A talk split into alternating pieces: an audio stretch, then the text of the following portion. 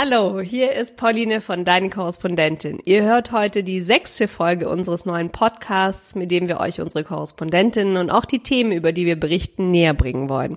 Wir sprechen darüber, wo die Korrespondentinnen leben, warum sie dort leben, welche Themen die Menschen dort bewegen. Wir sprechen über ihre Lieblingsplätze und auch über Geschichten und Frauen, die sie besonders beeindruckt haben.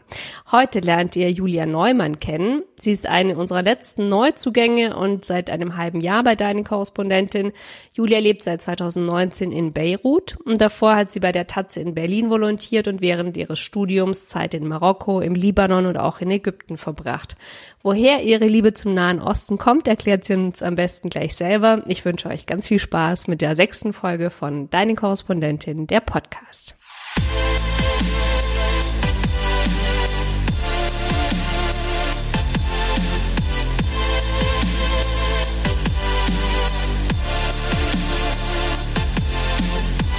Julia, schön, dass du bei der letzten, bei der vorerst letzten Podcast-Folge dabei bist. Wir machen eine dreimonatige Sommerpause und bislang kam noch keine Korrespondentin aus dem Nahen und Mittleren Osten zu Wort. Dabei gibt es gerade aus der Region so viel Spannendes zu erzählen.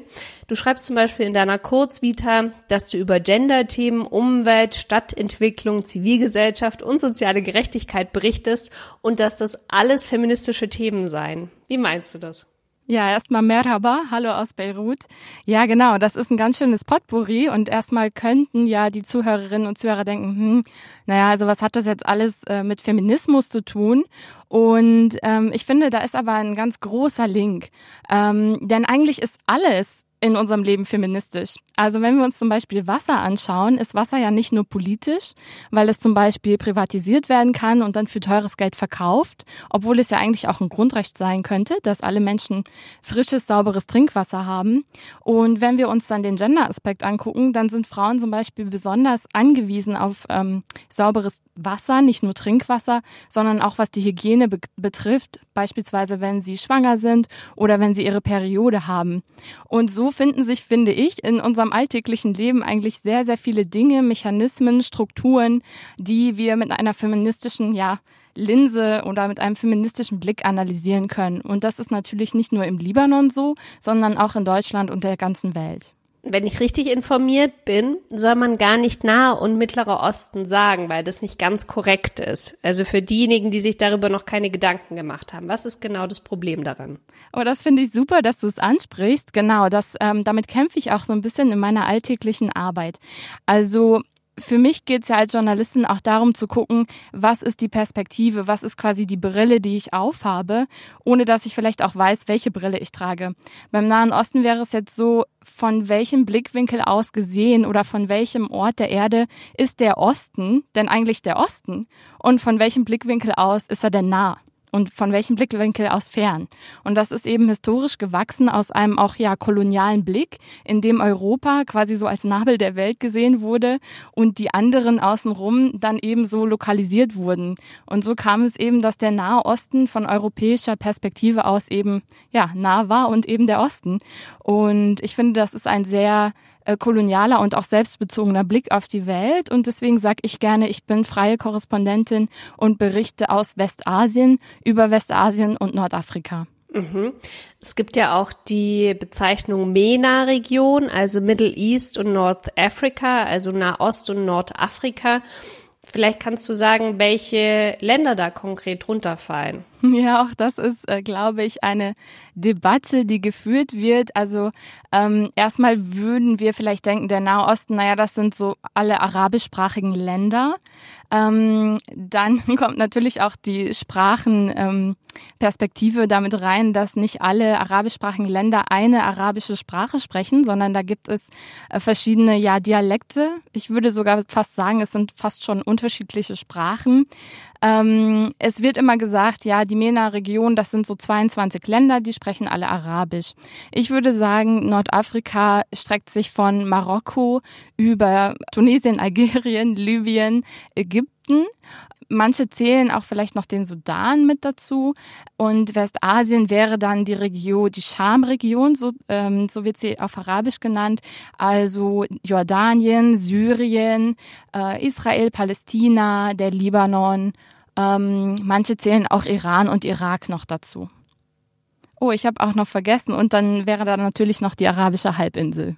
Genau, dann wäre da quasi noch Saudi-Arabien, Bahrain, Jemen, Oman und Katar, richtig? Genau. Genau. Okay.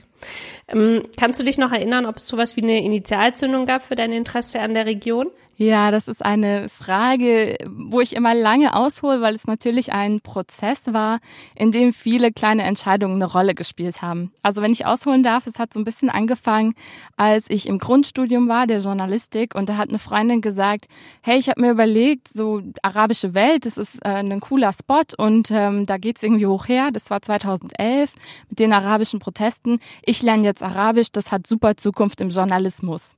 Und ich erinnere mich, ich habe gedacht, na ja, also ich bin Journalistin, aber ich würde jetzt nicht danach gehen, was irgendwie gerade top ist oder en vogue oder angesagt, sondern es geht ja darum, Themen zu finden, die ähm, mich interessieren und die auch andere interessieren. Und äh, sie hatte mich dann irgendwie doch überzeugt, Arabisch zu lernen. Ich hatte damals einen libanesischen Freund und eine jordanische Mitbewohnerin. Und das Witzige daran ist, also sie hat ein paar Tage, ähm, ein paar Stunden durchgehalten und ich bin einfach dabei geblieben und habe mich dann entschlossen, auch nach Marokko zu gehen in meinem Auslandsjahr. Und in Marokko habe ich dann sehr, sehr viel über Kolonialismus gelernt, auch über Orientalismus. Also Orientalismus, den romantisierenden, aber auch sehr homogenisierenden Blick eben auf die arabischen Länder.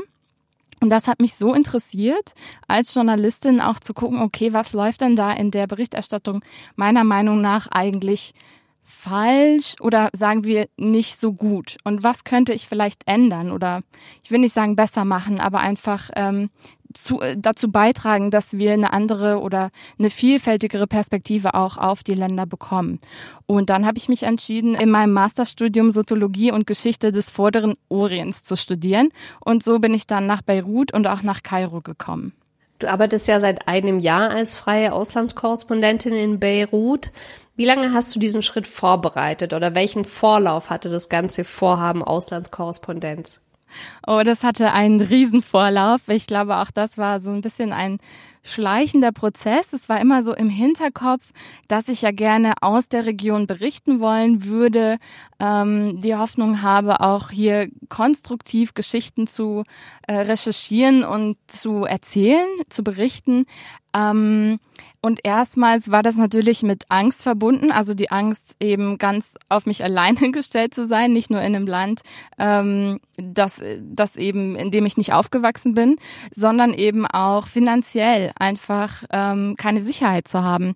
Und deshalb habe ich versucht, mich bestmöglichst vorzubereiten und habe einfach alle möglichen Leute, seien sie jetzt im Journalismus oder nicht im Journalismus, ähm, die aber selbstständig sind, gefragt, wie sie das eigentlich machen mit der Selbstständigkeit. Und habe einfach allen möglichen Menschen Löcher in die Bäuche gefragt. Ich kann es nicht anders beschreiben. Ähm, ich hatte mit einer freien Korrespondentin in Israel gesprochen, mit einer freien Korrespondentin in Myanmar, mit einem freien Korrespondenten in den USA. Ich hatte mit einer Frau gesprochen, die jetzt Redakteurin ist und zuvor im Libanon frei gearbeitet hat. Ähm, natürlich habe ich auch Redaktionsbesuche gemacht und habe da einfach mal vorgefühlt, wie wäre denn das Interesse an Libanon. Das ist ja ein sehr, sehr kleines Land, so klein wie Hessen. Und ähm, ja, da so ein bisschen vorgefühlt und dann natürlich geguckt, okay, wie muss ich das machen mit der Steuer, mit der Versicherung, ähm, wie bin ich abgesichert, äh, wie, wie läuft das denn mit ähm, Abmeldungen zum Beispiel meines Wohnortes, was muss ich im Libanon erfüllen, um auch legal hier zu sein. Und ähm, ja, ich würde sagen, das war so ein Prozess von drei bis sechs Monaten. Und warum ausgerechnet Libanon und nicht zum Beispiel Ägypten oder Marokko? Ja, das ist eine gute Frage. Also Ägypten und Marokko ähm, sind natürlich tolle Länder, in denen ich auch gerne gelebt hätte. Schlussendlich war das ähm, eine gemischte Entscheidung. Zum einen natürlich wollte ich in ein Land gehen, wo ich schon Kontakte habe, wo ich auch ähm, mich gut verständigen kann, ohne auf Übersetzerinnen und Übersetzer angewiesen zu sein. Der Libanon hat den Vorteil, dass viele Leute hier Englisch sprechen und auch Französisch, hat für meine Sprachkenntnisse ein bisschen Nachteil, aber für die Arbeit ist es natürlich einfacher wenn Menschen auch Englisch sprechen, ähm, einfach weil es manchmal auch schneller geht für mich, ähm, vor allen Dingen beim Übersetzen hinterher. Und dann natürlich die äh, Komponente dass wir Freien ja auch immer so ein bisschen auf die Marktlücke gucken müssen. Also ich glaube, das sagen viele nicht so gerne, weil sich das so wirtschaftlich anhört und wir ja immer denken, wir sind, äh, wir machen das auch ein bisschen aus Überzeugung und Idealen. Aber ich habe dann einfach geguckt, ich würde gerne Hörfunk machen. Wo geht das denn? Wo sitzen nicht so viele Korrespondentinnen und Korrespondenten? Ähm, wo haben die Redaktionen niemanden? Und wo gibt es natürlich auch tolle Themen, über die ich berichten kann? Und da hat sich der Libanon geeignet, weil es einfach ein unglaublich diverses, vielfältiges Land ist, das auch sehr paradox ist und ja, bei dem ich einfach nie auslerne. Für welche deutschsprachigen Medien arbeitest du hauptsächlich? Ich arbeite hauptsächlich für die Taz, die Tageszeitung, für den Deutschlandfunk, Deutschlandfunk Kultur und auch für den WDR. Und jetzt liegt der Libanon ja in unmittelbarer Nachbarschaft zu Syrien. Ich kann mir vorstellen, dass deine Eltern nicht gerade Luftsprünge gemacht haben, als du ihnen gesagt hast, dass du auf unbestimmte Zeit nach Beirut gehst, oder? Also die ähm, Reaktionen waren komplett unterschiedlich. Also mein Vater, der hat gesagt, oh mein Gott, ähm, das grenzt an Wahnsinn. Ähm, aber na gut, du bist erwachsen, hm, also zähneknirschend, so nach dem Motto, du wirst schon wissen, was du tust. Und meine Mama, die war da sehr offen und die fand das total toll, äh, weil sie gesagt hat, na ja, das geschieht ja auch, also diese Abwehrreaktion aus Unwissenheit, weil wir einfach nicht genügend über dieses Land, die Menschen dort, die Kultur, die Gesellschaft ähm, wissen, sondern wir kennen eben einfach nur die Bilder aus dem Bürgerkrieg. Der war 1975 bis 1990 und diese Bilder, die da über den Fernsehbildschirm flimmerten in der Tagesschau, die sind natürlich auch gerade in der Generation meiner Eltern noch in den Köpfen. Also die Bilder von zerstörten Häusern, ähm, von Menschen, die im Krieg leben, von Bombenangriffen. Und auch 2006 war ja ein Krieg zwischen Israel und Libanon. Also das ist auch noch sehr präsent. Und natürlich ist dann da so in Deutschland die erste Reaktion, oh mein Gott, der Nahe Osten, da herrscht Krieg, da herrscht Zerstörung. Ähm, noch dazu unterdrücken sie die Frauen und was noch nicht für Stereotypen und ja, einfach Vorurteile. Und genau das wollte ich natürlich auch mit meiner Arbeit abbauen und ein anderes Bild zeichnen. Und wie muss ich mir Beirut eigentlich vorstellen? Also würdest du die Stadt jemanden beschreiben, der noch nie da war? Wow. Ich werde total oft gefragt, wie Beirut so ist und wie es mir gefällt. Und ich finde es sehr schwer zu beschreiben, eben weil es sehr ambivalent ist. Ich würde sagen, auf der einen Seite gibt es viel Altes, Historisches, Nostalgie. Ähm, das Stadtbild ist natürlich noch geprägt von Häusern, die zerfallen, die nicht wieder aufgebaut wurden, die Einschusslöcher haben von den sogenannten Snipern, also den, den Kämpfern, den Milizen während des Krieges. Und auf der anderen Seite gibt es da hohe Glastürme, äh, hohe Bauten, die ja den Blick aufs Meer versperren, einfach weil auch ein großer Neokapitalismus herrscht. Sprich, es kann gebaut werden nach Herzenslust und investiert werden und auch spekuliert werden. Und deshalb ist das Stadtbild von Beirut so ambivalent. Es gibt eine Infrastruktur, die ist in der Innenstadt besser als ja, außerhalb. Das liegt daran, dass der ehemalige Ministerpräsident Rafik Hariri, der war, ja, ich würde sagen, sehr neoliberal und der wollte einfach eine tolle, prunkvolle Innenstadt aufbauen. Das hat auch geklappt. Also viele Gebäude wurden zerstört und nur wenige wieder aufgebaut und es wurde einfach eine ganz neue Innenstadt geschaffen. So ein bisschen nach andalusisch-italienischem Vorbild mit gelbem Sandstein und äh, verzierten ähm, Fensterrahmen und Balkonen. Und auf der anderen Seite, also dort ist eine gute Infrastruktur. Auf der anderen Seite wurden damit natürlich auch viele Menschen aus der Innenstadt verbannt. Und es ist so eine Art Champs-Élysées, der aber nicht gut besucht ist, weil sich einfach nicht viele leisten können, zu Armani oder Versace zu gehen. Und ich finde, es zeigt aber ganz schön, wie nicht nur Beirut, sondern auch wie, wie das Land so ein bisschen tickt. Es ist sehr auf das Äußere ausgerichtet. Also es gibt super viele SUVs, die hier durch die Straßen fahren und ähm, die Libanesinnen und Libanesen gehen gerne aus. Das heißt, es gibt auch viele höherpreisige Cafés, viele Bars und Restaurants, vor allen Dingen natürlich in Beirut. Und es ist alles so ein bisschen aufs Äußere angelegt. Und abseits der libanesischen Champs-Élysées gibt es sowas wie einen Lieblingsplatz, an den du uns mitnehmen kannst, den du besonders gerne magst? Ja, also dadurch, dass ich mich natürlich auch viel mit öffentlichem Raum beschäftige, mit Privatisierung, mit Kapitalismus und seinen Auswirkungen, ist es natürlich mehr ein Anliegen, die Plätze zu finden, wo ich ganz kostenlos hingehen kann, wo es vielleicht auch noch unberührte Natur gibt. Die sind natürlich in Beirut sehr, sehr gering. Es gibt einen großen Park, der heißt Horsch Beirut.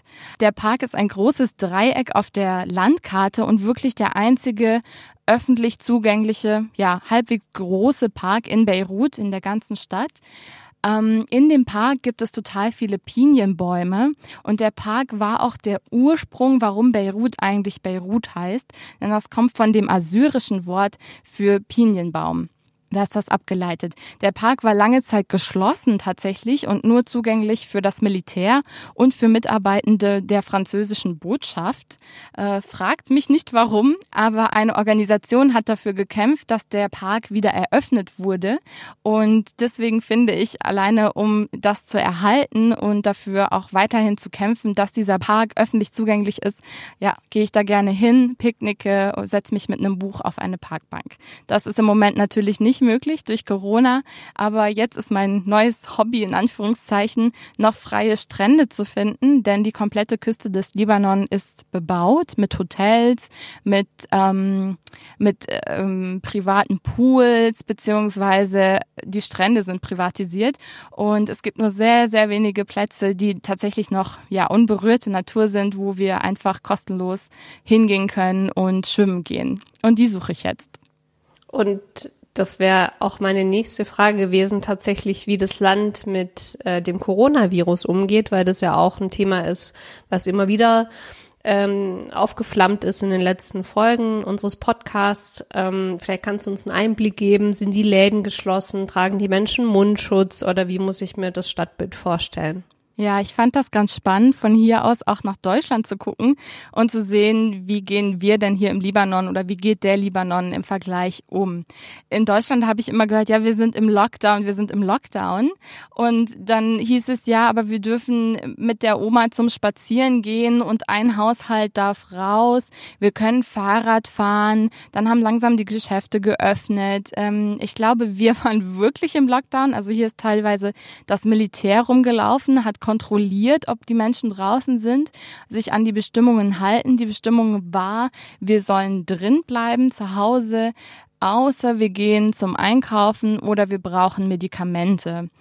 Da haben sich nicht alle dran gehalten, deswegen ist dann das Militär patrouilliert. Zwischendrin gab es auch mal eine ganz kuriose äh, Maßnahme, die ich in Frage stelle, aber die ich auch sehr schön fand. Und zwar hieß es, alle Autos mit einer geraden Nummer dürften, ich meine, montags, mittwochs und freitags fahren und die mit der ungeraden Nummer zu den anderen Tagen. Und sonntags ist es, soll die komplette, soll das komplette Land autofrei sein. Was natürlich für mich total schön war, weil ich gerne Fahrrad fahre und die Stadt mit dem Fahrrad erkunde und äh, die Straßen endlich mal leer waren. Beirut ist auch eine sehr luftverschmutzte Stadt.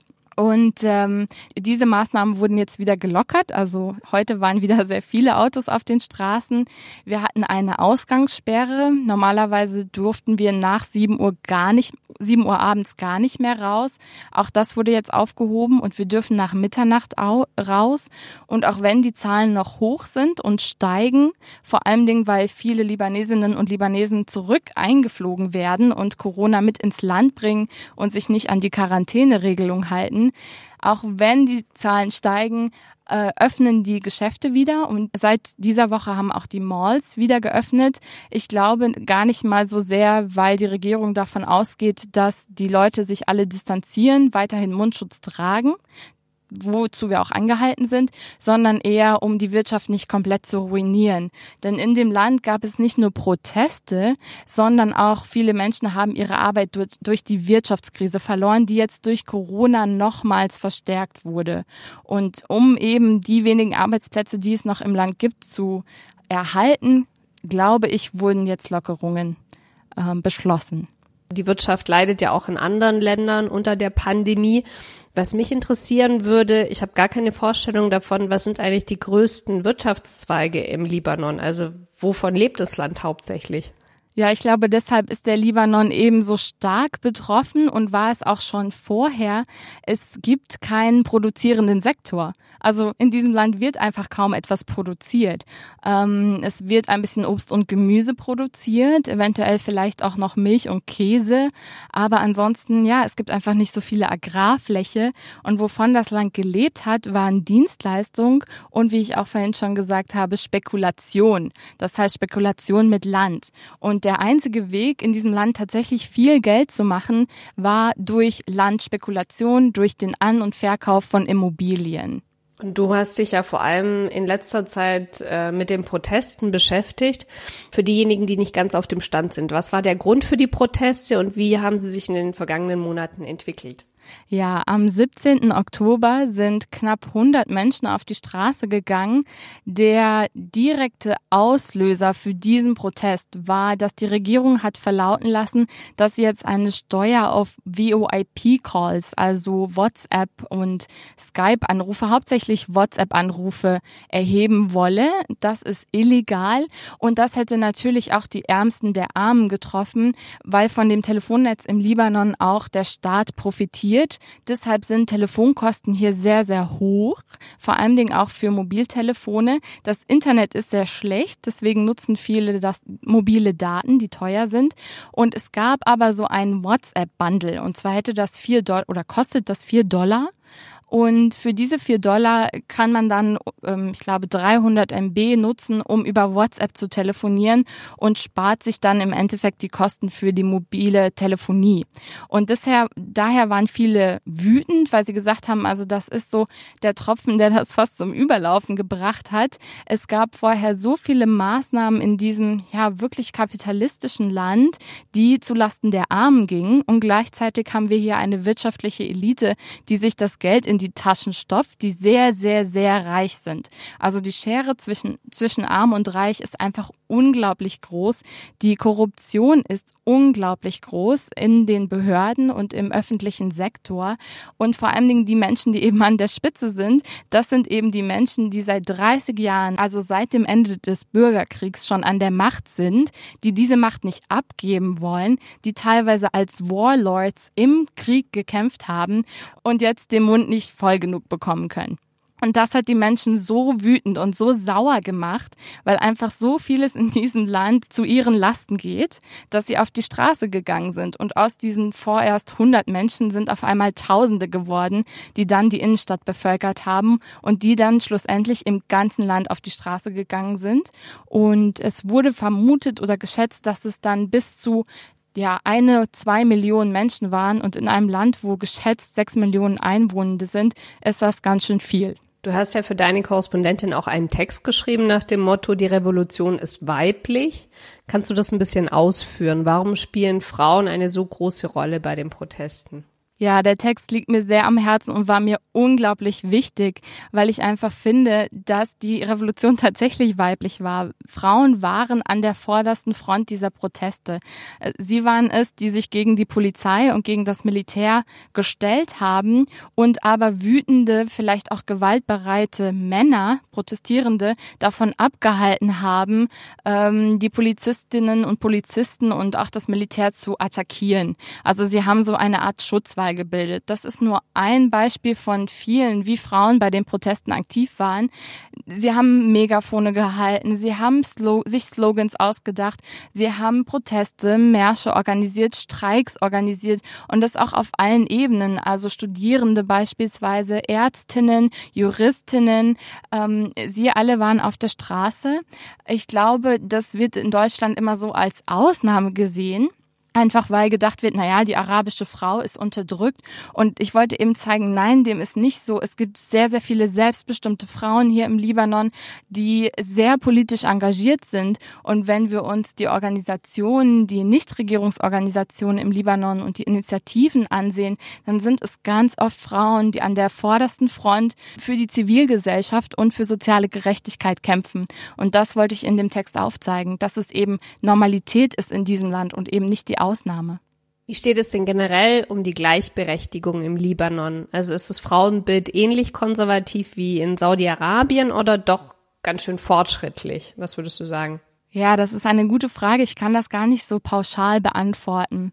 Ich würde sagen, dadurch, dass es so viele Religionsgemeinschaften gibt, also es gibt 18 Religionsgemeinschaften, von denen gibt es natürlich konservative und nicht so konservative Menschen, ist es schwierig jetzt zu sagen, naja, hier herrscht so ein veraltetes, patriarchales Frauenbild.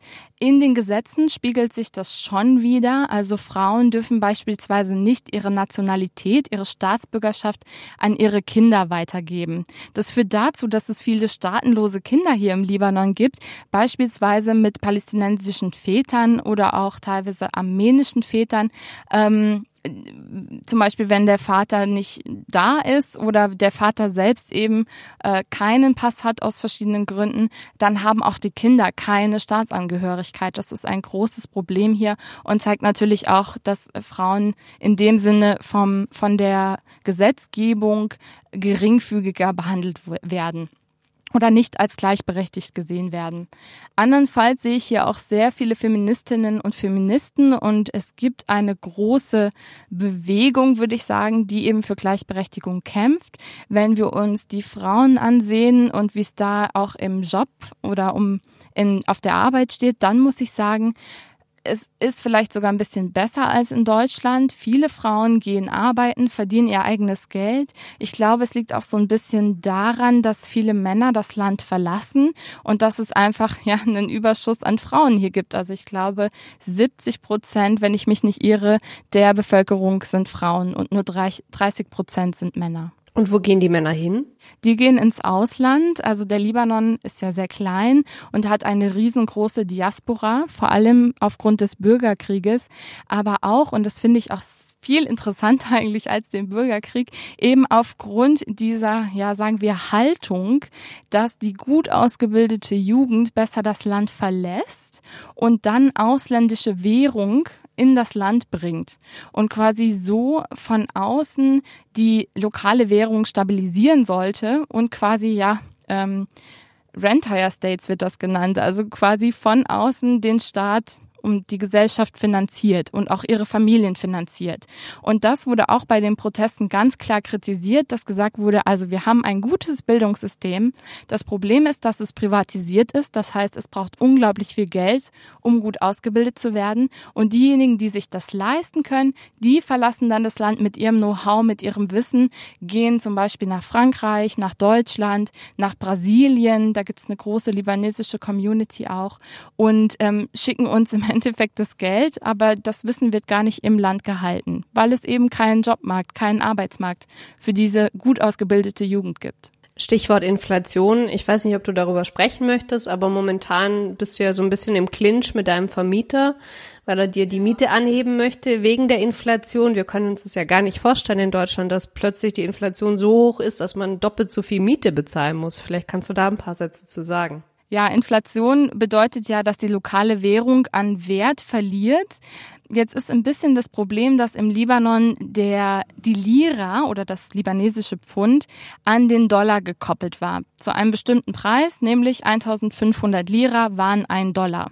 Und so wurde die Stabilität garantiert und auch natürlich der Import, auf den das Land angewiesen ist. Jetzt ist das Problem, dass die Dollarreserven im Land ja, leer sind und dass deshalb die Währung an Wert verliert. Weil aber so viel importiert werden muss, steigen die Lebensmittelpreise, Brot, Reis, Zucker, alles wird um das Doppelte, wenn nicht sogar Dreifache teurer. Gleichzeitig wird diese offizielle Bindung nicht aufgehoben. Das heißt, die Menschen verdienen auch nicht so viel, sondern sie bekommen immer noch die 1500 für einen Dollar. Und deswegen sind de facto für die Menschen hier die Lebenshaltungskosten um das Doppelte, wenn nicht sogar Dreifache gestiegen. Und das betrifft alles. Das betrifft auch die Miete, weil nämlich im Libanon sonst normal auch mit Dollar bezahlt werden konnte. Das heißt, viele Verträge sind in in US-Dollar geschlossen, so auch mein Vertrag. Und auch wenn in meinem Vertrag steht, dass ich mit der offiziellen mit dem offiziellen Umrechnungskurs bezahlen kann von 1500, verlangt jetzt mein Vermieter das doppelte 3000. Und das macht natürlich einen Unterschied, zumal meine Mitbewohnerin ja auch in Lira verdient. Das heißt, sie müsste de facto das Doppelte für ihre Miete bezahlen. Und das führt dann natürlich zum Clinch. Und das ist in vielen Bereichen so. Ähm, die Menschen versuchen jetzt natürlich an Dollar zu kommen und die auf dem Schwarzmarkt umzutauschen. Das ist illegal. Viele Wechselstuben haben gestreikt, weil die Regierung ihnen quasi ein Limit aufgedrückt hat, zu dem sie an- und verkaufen dürfen. Und diese Wechselstuben haben gesagt, naja, wir sollen jetzt für 3000 umtauschen. Aber de facto ist die Währung noch um viel, viel mehr gesunken und es wären eigentlich 5000 oder wenn nicht sogar 6000 Lira. Also da liegt jetzt auch die Regierung mit den Wechselstuben und auch mit der Zentralbank im Clinch. Das heißt, du kannst dir vorstellen, hier herrscht ein ganz schönes Währungschaos und so ein Wahn auf die US-Dollar. Natürlich hat das Ganze das noch verstärkt durch die Schließung des Flughafens. Ich habe ja schon gesagt, der Libanon hat eine große Diaspora. Das heißt, viele bekannte, Verwandte, Freunde, Familienangehörige haben US-Dollar oder Euro, also starke Währung ins Land zu ihren Verwandten geschickt. Und das ist jetzt auch nicht mehr möglich, weil die können nicht mehr einfliegen. Und selbst wenn sie das über ja, einen Währungstransfer online machen, bekommen sie nur Lira raus und nicht die Dollar oder Euros. Kannst du sagen, wie hoch die Lebenshaltungskosten in Beirut sind? Also was für eine Hausnummer man ungefähr braucht, um okay leben zu können? Uff. also ich glaube, der Mindestlohn liegt bei 400 US-Dollar, also so 380 Euro. Äh, damit kann Frau, Mann nicht leben äh, wenn er oder sie alleine leben möchte. Also bis vor kurzem hat ein WG-Zimmer in Beirut in guter Lage um die 400, 500 US-Dollar gekostet. Jetzt ist das Ganze ein bisschen gesunken. Also der Markt ist einfach, war auch einfach total überteuert. Also es war auch so eine, so eine große Immobilienblase. Ähm, natürlich sind jetzt die Lebenshaltungskosten durch die Lebensmittelpreissteigerung so extrem teuer geworden. Ich war letztens einkaufen und ich erzähle zu Hause immer gerne, also ich habe für ein Stück, also ja, also quasi Butter fünf Euro bezahlt. Also für so 250 Gramm Butter fünf Euro. Milch, ein Liter kostet so umgerechnet um die zwei Euro, zwei Euro. fünfzig. Ja, und dann äh, kann man sich das gut vorstellen, wie teuer das wird. Also ich habe für eine Woche Einkauf an Basislebensmitteln. Also ich habe jetzt auch angefangen, viel Brot zu backen, damit ich nicht mehr das produzierte Brot kaufen muss und da ein bisschen sparen kann. Außerdem habe ich das deutsche Brot vermisst, um ehrlich zu sein. Und da habe ich für Mehl, ich glaube auch umgerechnet für den Packen 2 Euro, 2,50 Euro bezahlt. Wie oft fliegst du eigentlich nach Deutschland, um Familie, Freunde und Redaktionen zu besuchen? Naja, im Moment ja gar nicht. Also im Moment sitze ich fest mit einem abgelaufenen Touristinnenvisum. Das verlängere ich jetzt. Ich beantrage jetzt eine Aufenthaltsgenehmigung. Sonst ging das ganz gut. Alle drei Monate musste ich ausreisen. Ich hatte ein Touristinnenvisum, ähm, mit dem ich auch recht gut arbeiten konnte, weil die Pressefreiheit hier auch sehr gut ist. Also da hat niemand nachgefragt. Ich konnte auch Anfragen ans Ministerium stellen, hatte keine Probleme. Jetzt sieht es so ein bisschen anders aus. Auch durch die Proteste hat eben die Gewalt auch gegenüber Journalistinnen und Journalisten extrem zugenommen und auch die Willkür, also einfach verhaftet zu werden. Und dem Risiko wollte ich mich nicht aussetzen. Äh, vergangenes Jahr war ich zweimal in Deutschland. Einmal natürlich, um meine Selbstständigkeit in Deutschland zu planen und zu organisieren und Behördenläufe zu machen und auch äh, ja, te zu telefonieren. Ähm, und zum anderen war ich in Deutschland einfach ein, zwei Wochen, um ja, Urlaub zu machen, Redaktionsbesuche, also so pauschal kann ich das gar nicht sagen. Gehst du grundsätzlich alleine zu Interviews oder hast du auch eine Übersetzerin dabei oder eine Fotografin? Ich bin eine One-Woman-Show, ich mache alles alleine. Ähm, ich finde es gut, dass ich nicht auf Übersetzerinnen und Übersetzer angewiesen bin. Gleichzeitig würde ich mir aber wünschen, dass ich viele Themen mit lokalen Kolleginnen und Kollegen machen könnte, einfach weil die einen ganz anderen Blick, eine ganz andere Sozialisierung, einen ganz anderen Hintergrund haben als ich. Ähm, auch da finde ich es immer interessant. Ich habe in meiner Masterarbeit ähm, geforscht zu dem Thema Korrespondentinnen, Korrespondenten und ihre Mediatoren, Mediatorinnen, also die Leute, die ja ihnen helfen, an Informationen im Land zu kommen, wenn Journalistinnen und Journalisten nicht mehr weiter wissen. Und da fand ich ganz spannend, dass auch in der Literatur immer davon ausgegangen wird, naja, also wenn ein Ägypter oder eine Ägypterin oder eine Libanesin, ein Libanese mit zum Interview kommt, dann haben die gleich natürlich lokal besseres Wissen, sind gut vernetzt und sind ja wissenstechnisch ähm, den Ausländerinnen und Ausländern besser gestellt. Und ich finde es spannend, da auch zu sehen, dass es etwas komplett anderes ist, ob ich eine Fotografin oder einen Fotografin mitnehme und vor allen Dingen auch aus welcher sozialen Schicht die kommen. Das spielt eine ganz große Rolle in den Ländern. Also wenn ich beispielsweise einen Minister interviewen möchte, dann werde ich als weiße Person ganz anders aufgenommen und auch als Autorität gesehen, als wenn ich da jetzt mit einer Libanesin oder einem Libanesen kommen würde.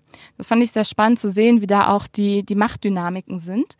Ähm, wie gesagt, prinzipiell würde ich mir mehr Kollaboration wünschen, mehr Arbeit auf Augenhöhe und natürlich auch mehr Austausch, weil ich glaube, dass im Journalismus auch ein ganz wichtiger Teil, den wir oft vergessen, ist, dass wir uns selber reflektieren, kritisieren, Kritik zulassen und ähm, immer wieder unsere Arbeit auch überdenken und auch die Position, aus der wir berichten. Und wie ist es für dich als Reporterin, wenn du Interviews anfragst? Also hast du das Gefühl, dass du Interviews nicht bekommst, weil du eine Frau bist oder konzentrierst du dich eher auf Gespräche mit Frauen, bei denen es ein Vorteil ist, dass du eine Reporterin bist? Hm, clevere Frage. Also hier im Libanon würde ich sagen, es spielt keine große Rolle. Natürlich herrscht ein gewisser Sexismus. Der ist mir aber auch in Deutschland untergekommen. Also ich würde sagen, da gibt es keinen großen Unterschied, zumindest hier im Libanon nicht. Ähm, also ich habe keine Probleme, Interviews anzufragen. Im Gegenteil, mir wird da sehr positiv begegnet. Ähm, es gibt auch keine Angst gegen, gegenüber Medien. Also beispielsweise in Ägypten gibt es eine sehr, sehr große Angst von Propaganda, vor allen Dingen auch ausländischer Journalistinnen und Journalisten, dass da irgendwie gemauschelt wird, dass die dem Geheimdienst angehören und so weiter und so fort. Ich glaube, das ist auch von der Regierung sehr geschürt. Das ist im Libanon hier nicht so. Gleichzeitig ist es mir auch passiert, dass ein Interviewpartner, den ich porträtiert habe für die Zeitung, ähm, das missverstanden hat hat und dachte, ich hätte ein romantisches Interesse an ihm. Und als ich dann ein Foto von ihm machen wollte, versucht hat, mich zu küssen. Das sind natürlich Momente, die ich glaube, Männern einfach nicht passieren. Gleichzeitig ist es natürlich auch ein extremer Vorteil, eine Frau zu sein, weil Frauen dann doch auch gerade in ländlicheren Gebieten ganz anders an Themen rankommen, eben Frauen auch in Privaträumen besuchen können, interviewen können, Gespräche führen können, dann natürlich auch privat eine ganz andere Vertrautheit da ist. Also ich komme an andere Informationen als Männer. Ähm, und ich rede jetzt hier auch nicht von soften Themen oder weiblichen Themen, sondern ich rede von ganz soziopolitischen Themen, wie beispielsweise Genitalverstümmelung. Ähm, das wird ja auch immer gerne so dann gesagt, naja, es sind halt Frauenthemen, also Frauen kommen dann vielleicht an die irgendwie die, die soften Themen. Nein, also auch Frauenthemen sind sehr harte, sind sehr politische Themen in meinen Augen. Ja, du hast schon angesprochen, dass die Mediensituation generell im Land relativ gut ist. Wenn ich richtig informiert bin, gibt es ja auch durchaus spannende Medienprojekte, ähm, die in den letzten Jahren entstanden sind, wie beispielsweise Daraj oder auch Rasef 22. Wie kommt es denn, dass solche Angebote gerade in Beirut auf fruchtbaren Boden fallen? Viele Fernsehsender oder alle Fernsehsender im Libanon, aber auch viele, viele Tageszeitungen gehören den Politikern und vor allem den männlichen Politikern und sind parteiisch. Und so kommt das, dass eben die, die Maroniten oder Maronitinnen dann den ja, maronitischen Sender schauen und äh, die Armenierinnen, Armenier den, den orthodoxen Sender, die Drusen, ja, den ja, drusischen Sender und so weiter und so fort. Das heißt, alles ist eben entlang politischer, konfessioneller Linien aufgegliedert.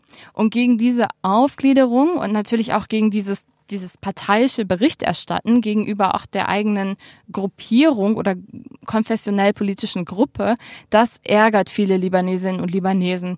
Und jetzt auch gerade durch die Proteste sind nochmal mehr Bürgerinnen und Bürgermedien entstanden, auch von Journalistinnen und Journalisten, die gesagt haben, wir sind unparteiisch, wir wollen uns diesem ja sektiererischen System, also diesem System, das entlang der konfessionellen Linien sortiert und dann gegen eine bestimmte Gruppe auch wettert und gegen diese Gruppe Gruppe Bericht erstattet und pro einer bestimmten Gruppe Bericht erstattet. Dagegen wollen wir uns wehren und wollen ein bisschen unabhängiger und auch ja neutraler und auch säkularer berichten. Und so sind eben ganz viele Projekte entstanden, beispielsweise die Achbar es-Sahar, ähm, die Nachrichten des Platzes. Ähm, es gibt eine sehr tolle Gruppe, Megafon heißen die, die sehr viel Videoberichterstattung auch von der Revolution, wie sie hier genannt ähm, wurde, machen. Ähm, da ist gerade in den letzten Monaten viel entstanden.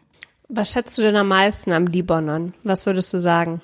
Na, eben diese Vielfältigkeit der Themen, dass es ein sehr diverses Land ist und dass ich nie auslerne. Also gerade wenn ich dachte, okay, jetzt habe ich es total verstanden und kann da auch super gut darüber berichten und habe das alles ganz toll analysiert, dann wird mir wieder vor Augen gehalten, dass es alles vielleicht doch ganz anders sein könnte.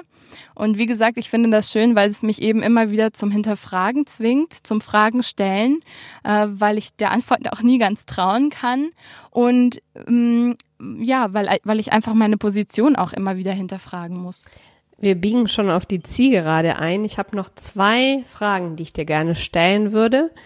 Julia, in unserem heutigen Gespräch, ich weiß nicht, ob du es mitbekommen hast, aber in Deutschland diskutieren wir ja sehr viel gerade über den Sommerurlaub, weil Deutsche bekanntlich Urlaubsweltmeister sind.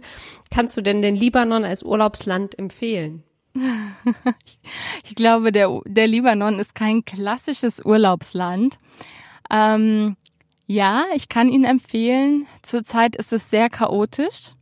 Ähm, also ich kann empfehlen, ganz viele Euroscheine mitzubringen und die quasi auf dem Parallelmarkt umzutauschen. Ja, also einfach auch vom, vom, vom Essen her kann ich nur jedem, jeder raten, wenn nicht in den Libanon zu kommen, zumindest mal in ein libanesisches Restaurant zu gehen. Denn die libanesische Küche ist so vielfältig und vor allen Dingen auch gut für Vegetarierinnen und Vegetarier. Ähm, ich kann das gar nicht so gut beschreiben, aber es ist unglaublich reichhaltig, sehr, sehr lecker, sehr viele ähm, Gemüsearten, die da verkocht werden, sehr viele Gewürze, die verkocht werden. Ähm, und alle, die im Libanon waren, vielleicht auch noch nicht so viel davon wussten, waren eben total begeistert von dieser Vielfältigkeit der Landschaft. Also es gibt so ein geflügeltes Sprichwort, das heißt, man kann hier in einem Tag von den Bergen, vom Skifahren an den Strand, eben weil das Land so klein ist. Das wird immer gerne von Reisejournalistinnen und Reisejournalisten propagiert. Und ähm, Beirut wird auch vielfach ausgerufen als eine sehr hippe, trendy, offene Stadt, in der alles möglich ist. Ähm, in der auch nicht dieses konservative ähm, Bild herrscht oder dieses, also in der es ein vielfältiges, äh, tolles Nachtleben gibt. Ich würde weitergehen und sagen, es ist ein sehr multikulturelles Land, wie gesagt, in dem es einfach unglaublich viel zu entdecken und unglaublich viel zu fragen gibt. Und wer mehr erfahren möchte über das Land und die Region, der könnte auch in euren brandaktuellen Podcast Nahostcast reinhören, den ihr vor kurzem aus der Taufe gehoben habt. Vielleicht magst du ein paar Sätze sagen, wie euch die Idee kam und was ihr damit erreichen wollt. Ja, gerne. Also den Nahostcast habe ich mit ehemaligen Kommilitoninnen von mir gegründet. Den gibt's seit ja ein bisschen mehr als einem Jahr. Und uns geht's vor allem darum, andere Blickwinkel nicht nur auf die Region zu werfen, sondern auch mit Menschen aus der Region. Einfach über alltägliche Themen zu sprechen, über Themen, die es jetzt nicht in die Nachrichten schaffen, weil sie einfach nicht brandaktuell sind und den Menschen, die vielleicht noch gar nichts von arabischen Ländern wissen, aber neugierig sind, ein paar Geschichten zu erzählen und ein paar Themen näher zu bringen. Beispielsweise reden wir über Taxifahren im Libanon. Wir reden über soziologische Themen. Wir reden aber auch über geschichtliche Themen, zum Beispiel die erste Frau, die ja eine Art Lorenz von Arabien auf weiblich war ähm, und sich sehr, sehr für interkulturelle Verständigung eingesetzt hat und den Briten in ihrer Mission geholfen hat, ja im Endeffekt die Araber zu verstehen, ganz plump gesagt.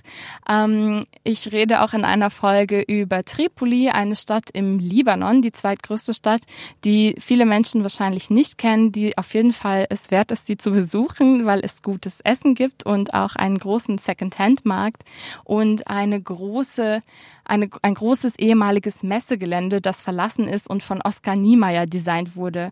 Und ich glaube, das zeigt ganz gut, dass nicht nur der Libanon, sondern eben auch andere Länder viele Überraschungen bergen, von denen wir vielleicht gar nicht geahnt hätten.